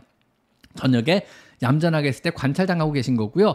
얘가 낮에는 이제 무서우니까 숨는 거죠. 사람이 움직이고 있으니까는요. 아직은 경계심이 너무 강해서 그런데 이 경계심이 어, 기다리면은 없어지나요? 몰라요. 없어진 애들도 있고 안 없어 평생 가는 애들도 있어요. 이거는 얘가 태어나서 성장하는 과정에서 사람을 얼마나 접했는지, 사람의 손을 탔는지 안 탔는지, 사람에 대한 교육을 엄마한테 어떻게 받았는지에 다른 문제이기 때문에 이건 아무도 모르는 거예요. 그래서 얘 나이에 따라 다르거든요. 그래가지고 유기모 주온 지 두 달 됐는데 얘가 막 큰 애를 주었다 그러면 두 달 아무것도 아니에요. 6개월, 7개월, 1년 이상 걸린 애들도 있어요. 평생 못 만지는 애들도 있어요, 심지어는요. 그 다음에 어떤 애들은 하루 만에 막 사람한테 골골대고 들러붙어서 난리 부리는 애들도 있어요. 이거는 얘가 사람에 대한 인식이 어떻게 박혀있냐에 따라 달라요. 지금은 단지 사람이 무섭다. 뭔진 모르지만 내가 납치되었구나. 뭔진 모르지만 좀 무섭구나. 내가 그렇게 나쁜 놈처럼 보이진 않는데 아직은 좀 무서워. 이 정도 단계일 수 있거든요. 지금은 만지지 마시고 억지로 무언가 하려고 하지 마시고 기다리세요. 제 영상 중에 고양이와 친해지는 법에 대한 영상이 있거든요. 그 영상 보시면은 요 관련된 내용이 잘 설명되어 있으니까 그 영상 한번 참고해 보시는 것도 나쁘지 않을 것 같습니다. 자, 청양고추가팀님 윤쌤, 김둥이 두리맘님 질문에 혹시 답변해 주시면 안타까워서 김둥이 두리맘님 질문이 뭘까요? 잠시만 찾아볼게요. 아 여기 있다. 자, 세 번째 스포츠 올려 죄송합니다. 나 헛소리 하다가 다 넘겨만다. 죄송합니다. 김둥이 두리맘님. 자, 여러분 혹시 이 영상 끝에 제가 슈퍼챗에 올렸음에도 불구하고 답변 안 한 내용은요. 이 영상 제가 안 지우고 냅두니까요. 그 바로 영상 끝나자마자 댓글 남겨주세요. 질문 내용이 뭐였고 슈퍼챗 남겼는데 답변 못 받았다고 남겨주시면 제가 내일 아침에 장문으로 답변을 꼭 남겨드리도록 하겠습니다. 죄송합니다. 자, 김동희 드림합니다. 세 번째 스포츠 올려볼게요. 7월 애기 칼리시 바이러스 양성 나왔어요. 네. 추가 접종 필요 없나요? 영양제나 제가 있는 게 뭐가 있을까요? 한 살, 양이 두 살 전염되진 않나요? 일단은요. calici 바이러스나 herpes 바이러스가 위험한 바이러스는 아니고 시간을 끄는 바이러스거든요. 이게 영양제나 이걸로 해결되는 문제는 아닙니다. 솔직히 말씀드리면요. 그래서 그냥 지금은 사료 잘 주시면 스스로 이겨내니까 그때까지만 사료 잘 주고 잘 키우시는 게 다거든요. 지금 몇 개월 되는지 모르겠지만요. 아직 애기일 거예요. calici 바이러스나 herpes 바이러스는 애기들이 걸리는 병이니까. 왜냐하면 크면서 몸에서 항체가 만들어집니다. 이겨내는 병이에요. 물론 이게 없어지진 않아요. 평생 갖고 가다가 몸이 약해지면 다시 생기긴 하는데 대체적으로 이제 어느 정도 1년 이상 넘어가면 애들이 웬만큼 면역성이 떨어지는 경우는 없어요. 얘네들이 다시 득세를 할 정도로. 무슨 얘기냐면 herpes 바이러스 calici 바이러스는요 몸에 들어오면은 계속적으로 살아요. 근데 보통은 몸의 면역체가 얘네들 눌러요. 몸에 있는 어떤 여러 가지 뭐 T셀이나 B셀이나 우리가 말하는 흔히 항체라는 것들이 생기면서 얘네들을 막 눌러요. 그래가지고 얘네들이 어떤 증상 발현을 못해요. 근데 아기 때는 아직 이런 것들이 면역성이 충분하지 않기 때문에 얘들이 막 고양이 감기를 유발해 구내염도 유발하고 감기도 유발하고 눈곱도 유발하고 상부호흡기 감염을 같이 유발해요. 기침도 하고 재채기도 하고 콧물을 흘리기도 하고 침을 흘리게 하기도 하고 눈곱이 끼게 하기도 하거든요. 근데 이제 이게 언제 이겨냈냐? 솔직히 말씀드리면 뭐 눈곱이 너무너무 심하면 안약 넣어주고 콧물을 너무너무 심하면 이제 뭐 진해거담제도 넣어주고 아니면 주사를 항생제 주사를 놔주기도 해요. 요거 자체가 칼리시바이러스를 치료하는 건 아니고 어떤 몸에 생긴 염증을 그냥 치료하는 것뿐이고 칼리시바이러스는 어떻게 치료가 되냐면은 몸이 어느 정도 커지고 이제 건강해지기 시작하면은 밥을 잘 먹고 살도 붓고 얘가 좀 몸이 크는 데 비해서 여유가 좀 생기기 시작하면 몸에서 항체라는 걸 만들어요. T셀, B셀에서. 그러면 이 항체가 이 칼리시바이러스를 억제해서 죽이기 시작해요. 그때부터 갑자기 확 좋아져. 어느 날 어느 아침에 갑자기. 그래서 지금 할 일은요. 영양제도 큰 힘이 없고 좋은 사료 잘 먹여서 애를 키우는 거예요. 그러면은 언젠간 이겨내고요. 물론 중간에 뭐 눈물도 너무 심, 눈, 결막염이 심해지고 이 칼리시 바이러스나 어떤 구내 구, 구강내 감염이나 칼리시 바이러스는 상부호흡기 감염 때문에 콧물 흘린다 그러면 병원 가서 치료는 받아야죠. 이거는 구강내 감염에 의한 감염 치료, 칼리시 바이러스 치료가 아니고 결막염 치료 아니면 호흡기에 관련된 치료를 받는 거죠. 이거는 조금 사람도 감 이렇게 생각하면 되겠다. 사람이 감기 걸리면 감기약을 받아 먹잖아요. 근데 쉬어도 낫거든요. 감기약을 먹어도 낫고 쉬어도 낫는데 낫는 기간은 똑같아요. 어 그럼 약을 왜 먹어? 외국은 쉬어서 낫는데 외국인들은 대체로 쉬어서 낫는 편이고 우리는 약을 먹어서 낫는 편인데 둘 다 치료 기간의 차이는 별로 없어요. 근데 왜 약을 먹어? 아 약을 먹으면 더 편하니까요. 그렇잖아요. 그래서 약을 먹어서 낫는 거예요. 쉽게 말하면 감기 바이러스 자체를 약이 치료하는 게 아니에요. 감기 바이러스 몸에 남아 있고 몸에서 항체가 감기 바이러스 치료하는데 그 사이에 감기 바이러스 유발한 여러 가지 질환들을 약을 먹어서 편하게 하는 거죠. 부종을 가라앉히고 콧물을 줄여주고 항생제를 먹어서 염증, 2차 감염을 막아주고 요걸 하는 거예요. 그래서 약을 먹어서 몸이 좀 편해지니까 더 빨리 나는 이런 효과를 조금 보는 거죠. 마찬가지 예를 들어 calici 바이러스를 죽이는 약은 없어요. 단, 단지 얘 몸이 건강해지면은 금방 나아진다는 얘기죠. 어차피 herpes 바이러스나 calici 바이러스가 동물을 죽일 정도로 아주 독하진 않아요. 얘가 뭐 막 굶고 있거나 밖에서 살고 막 너무너무 위생 상태도 안 좋고 환경이 안 좋고 제대로 음식을 못 먹고 영양 섭취를 못 하고 있다 그러면 calici 바이러스, herpes 바이러스 죽을 수 있겠죠. 그건 사람도 마찬가지예요. 아주 아주 옛날에 고뿔로 사람이 죽었어요. 독감 걸려서 많이 죽기도 하고 사람이 감기 때문에 죽기도 해서 아주 아주 옛날에는요. 근데 지금은요. 영양 상태가 좋아지고 아프면 쉬면 되잖아요. 집에서 따뜻한 환경에서 이불 덮고 푹 자면은 낫기도 하잖아요. 영양 상태 충분히 섭취하고 이러면 좋아지거든요. 즉 몸이 건강한 상태라 그러면 이 정도 감기가 사람을 죽일 수는 없거든요. 고양이도 마찬가지예요. 몸이 건강한 상태에서 이것저것 음식을 충분하게 섭취한다 그러면요. calici 바이러스나 herpes 바이러스 정도가 사실은 고양이한테 어떤 위해를 가긴 힘들어요. 결국은 이겨냅니다. 이 기간이 2주가 걸릴 수도 있고 한 달이 걸릴 수가 있고 길면 두 달까지 가는 경우도 봤어요. 약한 애 개체들은요. 굉장히 면역적으로 약한 개체들 막 어미젖도 못 먹고 비리비리하게 커가지고 중내산에 이러면서 두 달 지질 끄다 좋아지는 경우도 봤거든요. 대개는 대부분 2에서 2주에서 4주 안에 좋아하는 저요. 2주 그러니까 4주만 끌면은 결국 몸에서 항체를 만들어서 좋아질 거니까 너무 걱정하지 마시고 지금 집중할 거는 잘 먹이시라는 거. 영양제가 아니고 밥을 잘 먹이시라는 거. 고양이 사료. 양질의 맛있는 고양이 사료를 잘 먹여서 몸을 키우시면은 금방 좋아집니다. 걱정하지 마세요. 아셨죠? 자, 김둥이 두리맘님 죄송합니다. 세 번이나 슈퍼챗 소개했네. 죄송합니다. 저의 계략은 절대 아닙니다. 양해를 부탁드립니다. 선윤님, 7개월 때 아기 고양이가 큰카큰카 큰 콧소리를 냅니다. 네.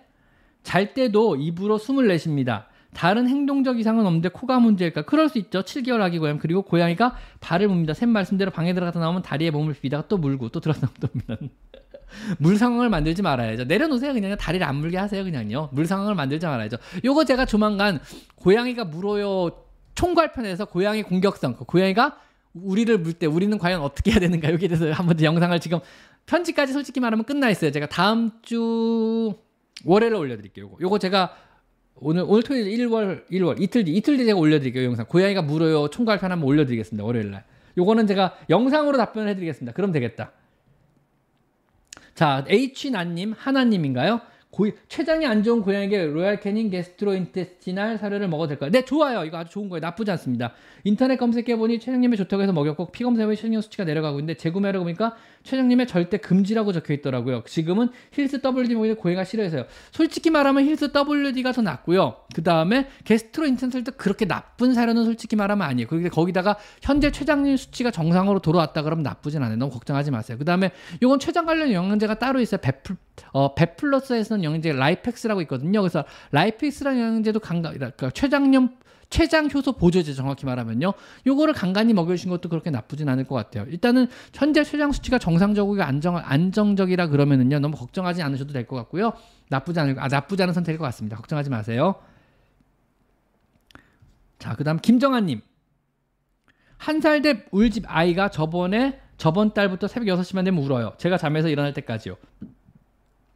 제가 일어나면 그때부터 안 울고 저한테 그런 것을 꼬박지고 부릴 거예요. 대체 세번만 넣을까요? 이거 제 영상에 있어요. 고, 양이가 새벽에 새벽에 깨운다면이라는 영상이 있거든요. 제 영상 중에 거기 보면 왜 그러는지 알고 있고요. 고양이가 시간을 봐요. 정말 정확한 생체 시계를 갖고 있어요. 정말 분단위까지 정확히 맞아 떨어져요. 진짜 신기할 정도로 거의 완벽에 가까운 생체 시계를 갖고 있고 이 생체 시계는 시계는 나오면서부터 유전자 DNA에 저장된 시계예요. 즉 햇빛의 길이와 계절과 해 길이로 구분하는 시계예요. 그래서 시계를 시간을 볼 줄 몰라도 스스로 시간을 알아요. 얘는 시도를 여러 가지를 해봤을 거예요. 아침마다 일어나서 고향 밤새 심심한데 주인은 잠을 자고 있잖아요. 그래서 언제 깨우면 주인이 일어나서 나랑 놀아줄까를 테스트를 해봤을 거예요. 그래서 새벽 2시에도 해봤고 새벽 3시에도 해봤고 새벽 4시에도 해봤고 새벽 5시에도 해봤을 거예요. 예전에 예전에 예전에 기억은 지금은 기억이 안 나시겠지만 그러다가 우연찮게 새벽 6시에 깨웠더니 주인이 일어난 거예요.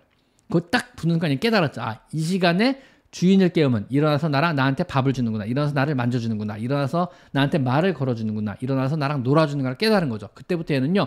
죽어라고 새벽 6시에 깨우기 시작하는 거예요. 그러면은 주인은 대개는 새벽 6시에 결국은 일어나서 얘한테 음식을 준 거죠. 그전에는 뭐 새벽 2시에 깨웠을 때는 주인 너무 피곤해서 안 일어났겠죠. 5시에 깨웠을 때도 안 일어났겠죠.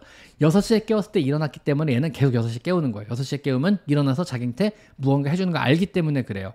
그럼 이 요구상, 그러니까 지금은 주인이 훈련된 상태잖아요. 이 훈련 상태를 다시 이기고 내가 얘를 다시 한번 교정을 하려면요. 얘랑 두뇌 싸움에서 이기셔야 되거든요. 지금은 얘랑 두뇌 싸움에서 지신 거예요. 그래가지고 얘 훈련대로, 훈련 교험대로 따랐어요. 자, 닌겐 6시다. 일어나라 닌겐. 나를 만져라 닌겐. 6시니까 빨리 일어나서 나 밥을 줘라. 막 이런 식으로 이제 조련이 되신 거죠.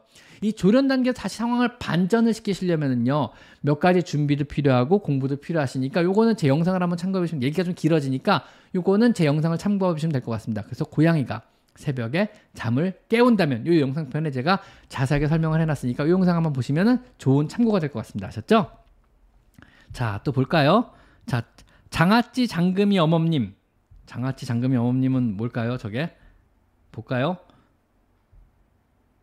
사랑의 강지 고묘. 오늘도 좋은 말씀 감사합니다. 저도 감사드립니다. 자, 장아찌 장금이 어멈님 조심스레 다시 올려보아요. 양이가 밥을 먹고 싶으면 자꾸 저를 보면서 울어요. 밥 먹으러 안 가주면 갈 때까지 울고 자리에 누워서 기다려. 결국 같이 가주면 골고루 밥을 먹는다. 그리고 사료가 다른 곳에 있, 있는데 꼭 거기서만 먹어요. 위치를 바꿔도 안 되면 어쩌 일단 위치 바꿔보세요, 이거는요. 이건 습관 관련된 문제라 습관은 교정할 수 있는 부분이거든요. 그래서 지금은 그냥 불안한 거여서 내가 밥 먹을 때 내 쥐를 지켜라. 보통 그렇거든요. 어린애들이 많이 그래요. 그래서 어린애들은 엄마가 뒤를 봐줄 때만 밥을 먹어요. 왜냐하면 밥 먹는 순간은 안전하지 않다고 느끼기 때문에 그래요. 그래서 애들이 대, 대소변을 처리할 때, 그 다음에 밥을 먹을 때, 그 다음에 어딘가 뭐 이런 거 할 때는 보통은 자, 자신의 뒤를 누가 봐주길 원해요. 왜냐면 이건 안전하지 못한 행동. 냄새가 밖으로 퍼진 행동들이잖아요. 모든 냄새가 퍼진 행동은 적으로부터 내가 공격당할 수 있는 행동이라고 보고 자신의 뒤를 믿을 수 있는 엄마든 동료든 이런 애들이 봐주길 원하거든요. 나 지금 밥, 지금부터 밥 먹을까 내 뒤 좀 봐줘. 나 지금부터 화장실 갈 거니까 내 뒤를 좀 봐줘. 이런 식으로 애들이 다 그러고 주인이 화장실 들어가도 그런 경우 많아요. 어, 너 화장실 가는 거구나. 내가 지금부터 네 뒤를 봐줄게. 이런 경우 많아요. 걱정하지 말고 볼일 봐. 내가 네 뒤를 봐줄게. 걱정하지 마. 네 뒤를 덮치는 내가 모든 건 다 처리해줄게. 이런 식의 처리가 되는 거죠. 화장실 갈 때도 울고 화장실 가서 의기양양하게 나오는 애들 많아요. 자기를 쳐다보면 그때야 똥오줌을 싸는 애들 많아요. 참고 참고 참고 있다가 주인이 돌아오면은 반가움을 표시하고 울면서 자기를 쳐다보게 만든 다음에 화장실에 뛰어들어서 똥오줌을 본 애들도 많아요. 아, 주인이 왔으니까 드디어 안심하고 대소변을 볼 수 있겠구나. 이런 식의 생각을 갖고 있는 애들이 되게 많거든요. 이것도 정상적인 건데 귀찮기는 해요. 근데 이건 습관과 관련된 문제이기 때문에 고양이가 성장을 하면서 자신감을 갖고 아, 자기가 이 영역권에서 정말 정말 안전하며 이 영역권에서 자신감을 갖고 다녀도 되고 이 영역권 자체는 자신의 온전 영역이라고 인식을 하게 되면은요. 이런 애기 같은 행동은 점점 없어져. 이거는 아직 정신적인 미성숙함에서 기인된 어떤 행동들이거든요. 그래서 이런 정신적인 미성숙함은 언제든지 고쳐질 수 있는 문제이기 때문에 사냥요리 열심히 하고 자신감을 자꾸 자꾸 북돋아주고 사냥에 자꾸 자꾸 성공하게 해주고 그 다음에 고양이가 하나의 독립된 개체로 정신적으로 독립을 시켜주시면요. 그때부터 이런 애기 같은 행동은 안 할 거예요. 그때까지는 조금만 더 장단을 좀 맞춰주세요. 하셨죠? 별 큰 문제는 아닙니다. 걱정하지 마세요. 뭐 조심스럽게 안 올리셔도 되는 문제입니다. 지님 감사드립니다. 지 무슨 지죠? 무슨 지의 지자죠? 일단 땅지로 생각하겠습니다. 지 지님 지님 이 색깔 되게 이상하다. 네, 지님 감사합니다. 자 이불에서 조지민님 이불에서 같이 자는데 청소하느라 이불을 치워놨는데 바닥에 배변을 하는 건 불안해서 그런 건가요? 다시 한번요. 이불에서 같이 하는데 청소하느라 이불을 치웠는데 이게 무슨 얘기인지 못 알아듣겠어요 지금. 이불에서 같이 하는데 청소하느라 이불을 치웠는데 바닥에 배변을 하는 건 불안해서 잘 모르겠는데 무슨 얘기인지 모르겠네요 이거는요. 일단은 대소변을 다른 데 본다는 거는 뭐 여러 가지 의미가 있으니까 이거는 고양이가 대소변을 대소변 재교육이라는 제 영상이 있거든요. 그 다음에 고양이가 대소변을 다른데 본다면 이런 영상도 있어요. 그 고양이 화장실 실수에 대한 훈련법에 대한 영상도 있거든요. 이건 요걸 한번 참고해 보시는 게 좋을 것 같아요. 왜냐하면 지금 상황만 갖고는 전 전혀 모르겠어요. 무슨 얘기냐면 고양이가 대소변을 실수하는 상황은 너무너무 많고 다양하거든요. 그래서 이건 뭐 어떤 육체적인 문제일 수도 있고 정신적인 문제일 수도 있고 육체적인 문제라서는 질병과 관련된 문제일 수도 있고 정신적인 문제로는 자신감에 기인된 문제일 수도 있고 불안감에 기인된 문제일 수 있어요. 이거는 매 상황마다 다르고 매 상황마다 조치법이 다르고 훈련법이 다르고 트레이닝법이 다르고 교육법이 달라요. 그렇기 때문에 요거는 그 상황에 대한 본더 구체적인 것들이 필요하고 그런 구체적인 것들에 대한 질문을 하기 이전에 제 영상을 먼저 보시는 게 좋을 것 같아요. 그럼 대부분의 경우는 제 영상 안에 답이 있습니다. 찾아보시면 고양이 화장실이나 대소변으로 검색해 보시면 제 채널에서 제 채널에 들어와서 그걸로 검색하시면 영상들이 꽤 많이 뜨거든요. 한 10개는 넘게 뜰 것 같아요. 화장실이나 대소변으로 검색하시면요. 그걸 보시고 천천히 천천히 확인해 보시면 될 것 같습니다. 자, 또 볼까요? 양양이네님. 구토를 잘 안 하는 아이인데 신부전 갑기항약 복용 중. 네. 어제 오늘 약이랑 물 토하네 총 3회 정도. 고양이 날씨 탓도 있나요? 아니요. 병원 급 고양이가 급작스럽게 토하면 그냥 토한 거예요. 뭐냐면 급성 위장염이에요. 급성 위염 같은 거죠. 이건 병원에 한번 가보시는 게 좋은데 갑자기 한 번 토했어요. 이건 지켜보셔도 돼요. 토하고 밥을 잘 먹는다. 지켜보셔도 돼요. 갑자기 두 번 정도 토했어요. 근데 밥을 잘 먹어요. 지켜보셔도 돼요. 근데 갑자기 세 번 토했어요. 병원 가보셔야 돼요. 근데 한 번이라도 토했는데 밥을 안 먹어요. 병원 가보셔야 돼요. 한 번밖에 안 토했는데 웅크리고 안 움직여요. 병원 가보셔야 돼요. 이해 가셨어요? 한 번이나 두 번까지는 토하고 정상적으로 생활하고 밥도 잘 먹고 다음에 안 토한다면 병원 안 가보셔도 돼요. 그러나 조금 더 지켜보셔도 돼요. 근데 세 번 이상 토하거나 연달아서 아니면은 한 번이라도 토하고 밥을 안 먹거나 한 번이라도 토하고 몸을 잘 안 움직이고 웅크리고 있다 그러면 병원 가보셔야 될 문제예요. 아셨죠? 정리해드렸죠? 자, 고양이 구토에 대한 영상에 보면 요기에 대한 내용이 정리가 잘 돼 있으니까 이것도 제 영상을 한번 참고해 보시는 것도 나쁘지 않을 것 같습니다. 아셨죠?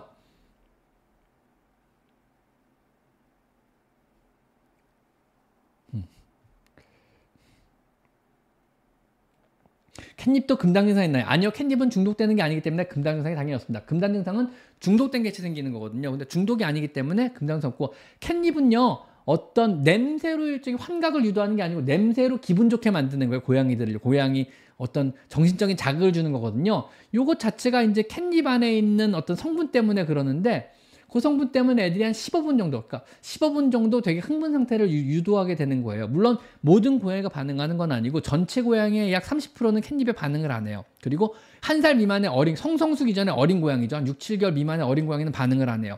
성성식 이후의 고양이 중에 약 70% 정도만 반응을 하게 되고요. 캣냅에 반응하는 고양이의 반응 시간은 대략 한 15분 정도예요. 무슨 얘기냐면요. 고양이의 이건 냄새의 성분을 유도하는 거기 때문에 고양이의 후각 세포가 거기에서 피로도를 느끼는 시간이 15분이라는 얘기예요. 사람은요. 1분이면 끝나요. 사람은요. 무슨 얘기냐면 아주 냄새가 역하고 막 똥냄새나 화장실에 들어가면 1분 뒤면 코가 마비가 되잖아요. 그래서 더 이상 냄새를 못 맡잖아요.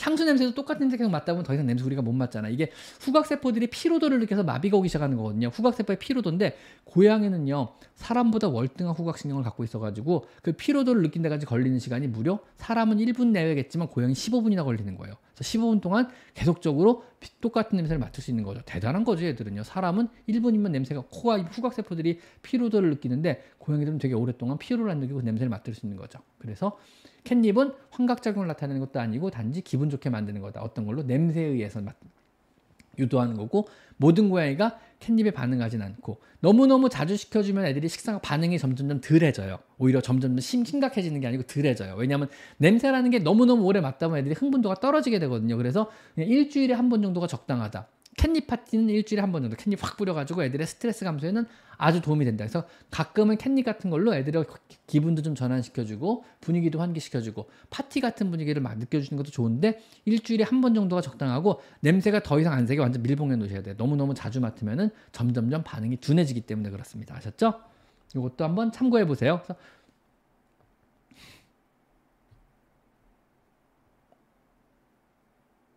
자, 12개월 이상부터는 성묘용 먹이는 게 좋아요. 맞습니다. 서기영님 답변이 정확하고요. 선아님, 12개월 이상은 당연히 성묘용 고양이 살을 먹이셔야 됩니다. 아셨죠? 그래 모든 고양이 사료마다 연령대에 맞게 다 나와요. 칼로리 기준이요. 그래서 거기에 맞게 맞추, 맞춰서 먹이시는 게 좋고요. 많은 분들이 간과하시는 게 kitten하고 adult는 잘 간과하시는데 7세나 8세 이상용 사료는 많이 간과 안 하시더라고요. 7살 이상용 사료, 8살 이상용 사료. 만약에 내 고양이 나이가 8살이 넘었다 그러면 노령묘 사료 먹여주는 게 좋아요. 그래서 7 플러스 아니면 8 플러스로 된 사료를 꼭 먹여주세요. 노령묘들은요. 아셨죠? 자, 두살된 Scottish Fold인데요. 건강 검진 결과 중성 지방 수치가 높고 중성 지방 수치가 뭐죠? 그 다음에 고지 아 고지혈증 고지혈증이 있다는데 어떻게 가야 되나요? 요거는요 사실 솔직히 말하면 고지혈증이 있다는 게 어떤 질병을 암시하지는 않아요. 당장 어떤 뭐 당장 뭐 지방간을 암시하는 것도 아니고 아무런 문제가 없어요. 지금 현재는. 근데 이거 자체가 잠재적으로 뭐 지방간을 유발하든가 소화기능 장애를 유발하든가 어떤 문제를 유발할 수 있기 때문에 무서운 거죠. 현재는 아무런 문제가 아닌 거거든요. 가능성이 있다죠. 그렇기 때문에 이거는 사료로 잡는 겁니다. 관리를 어떻게 할까? 사료를 바꿔주세요. 사료는 뭘로 바꿔요? 그거는 해당 병원 선생님하고 상의해 보세요. 그래서 지금보다 지방 함량이 조금 떨어지는 사료를 바꾸는 것도 나, 나쁘지 않습니다. 그래서 보면 low fat 사료들이 많이 있으니까 그런 사료를 해주시는 것도 좋을 것 같고요. 일단 해당 병원에 가서 구하기 쉽고 현재 지방 수치를 조금 떨어뜨려 줄 수 있는 이런 종류의 사료를 바꾸는 것도 나쁘지 않을 것 같아요. 처방식들이 의외로 고지혈증이 많이 나오는 것 같더라고요. 의외로 처방식들이 특히 Royal Canin 쪽 처방식들은 고지혈증이 종종 생기는 것 같더라고요. 그래서 쪽 별로 Royal Canin 쪽 처방식은 고지혈증 있다 그러면 그쪽으로는 권장을 보통은 안 드리는 편이에요. 저는요. 왜 그런지 모르겠어요. 자, 8살 지난 강아지인데 시니어 살을 먹고 살찐 것 같아서 양을 줄여줘야 하는 건지, 8살이 지나면 시니어 줄, 8살이 지나면 시니어 살을 주는 건 많은데, 재밌는 게 뭐냐면요. 여러분, 일반 성묘용, 어덜트 사료가 칼로리가 더 높을 것 같으세요? 아니면 시니어 사료가 단백질 함량과 칼로리가 높을 것 같으세요? 정확히 말씀드리면요. 시니어 사료가 칼로리가 훨씬 더 높아요. 왜냐하면요. 고양이는 나이가 들면 들수록요. 체내, 우리 위장 내에서 단백질의 소화 흡수 능력이 떨어지게 돼요. 근데 고양이는 일정 수준 이상의 단백질이 항상 필요하거든요. 그래서 어떻게 하냐면 사료에 더 많은 단백질을 때려 넣는 거예요.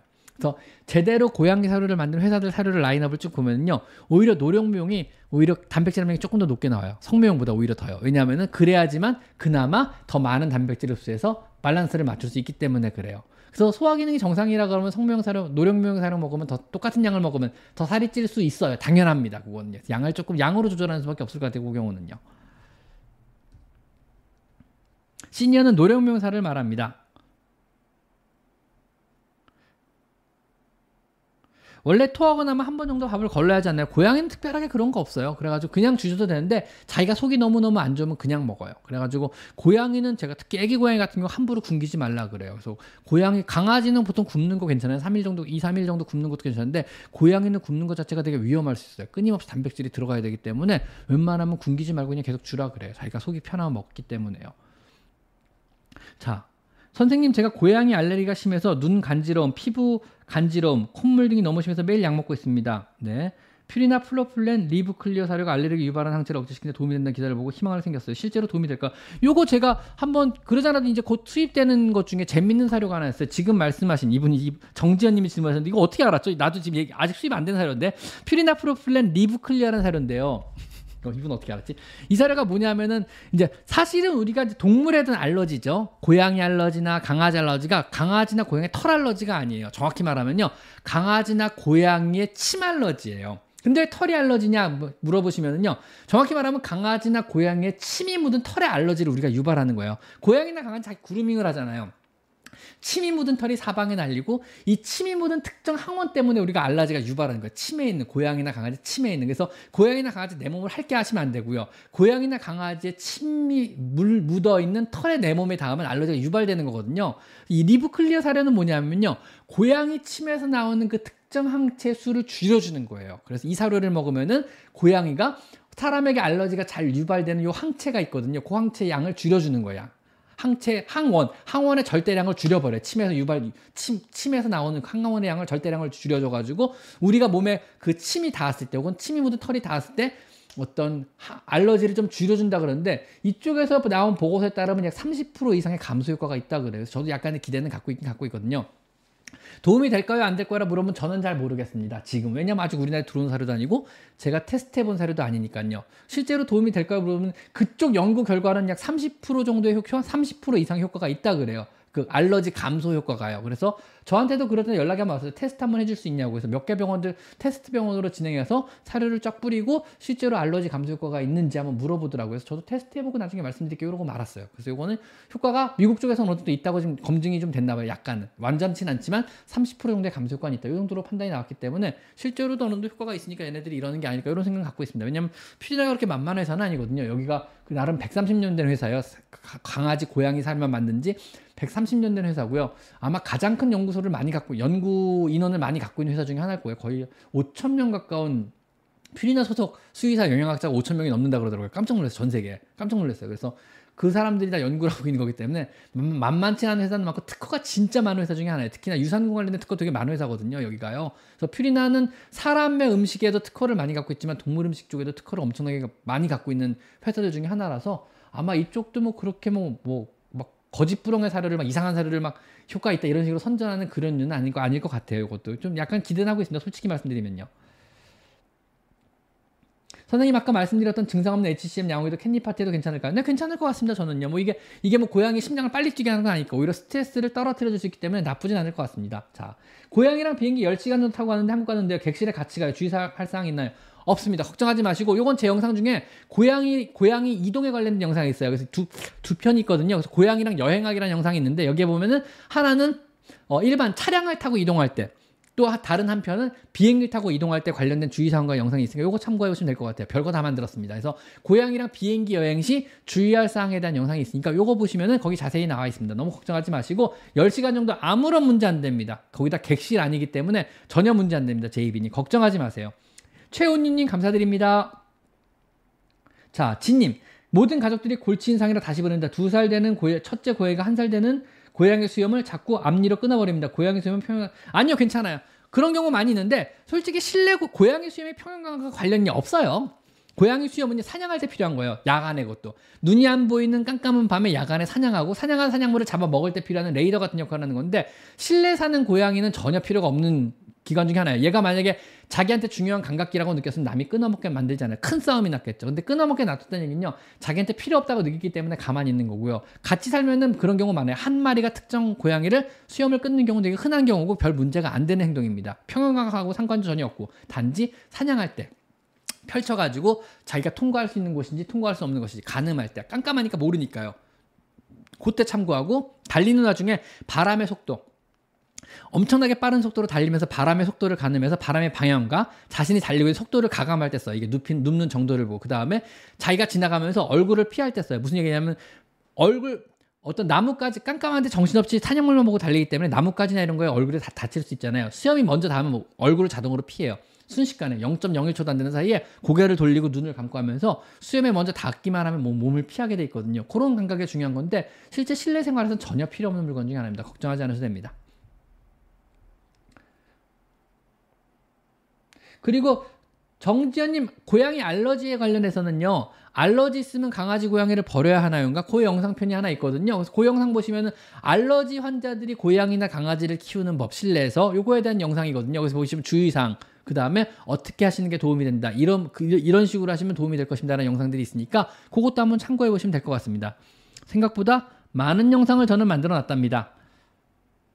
그러네요. 57분. 더 이상 슈퍼챗 안 받겠습니다. 더 이상 슈퍼챗 벌써 1시간 20여 분이 된 것 같네요. 꽤 오래 했어요, 지금요. 오늘 67분 했네요, 벌써. 자, 마지막 슈퍼챗 K윤님 질문을 끝으로 오늘 마감하도록 하겠습니다. 오늘 많은 분들 참석해주셔서 너무너무 감사합니다. 혹시 제가 답변 못한 질문들은요, 이 영상 끝나고 거기에 어, 댓글로 질문을 달아주시면은요, 제가 기꺼이 내일 아침에 일찍 출근해서 내일도 일요일이지만 출근합니다. 출근해서 댓글을 천천히 천천히 답변을 달아드리도록 하겠습니다. 아셨죠? 너무 걱정하지 마시고요.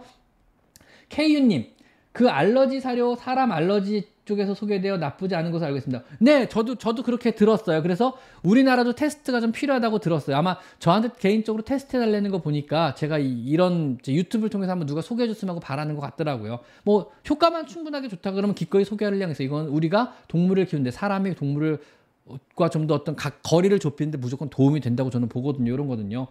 고양이 알러지 심해서 원래는 고양이를 해서 왔는데 이 사료 덕에 그래도 1년 동안 알러지 리액션 심하지 않게 잘 지내고 있습니다. 와. 살아있는 지식이네요. 저는 70%가 괜찮았다고 들었는데 선생님이랑 선생님들이랑 식은 조금씩 다른가 봐요.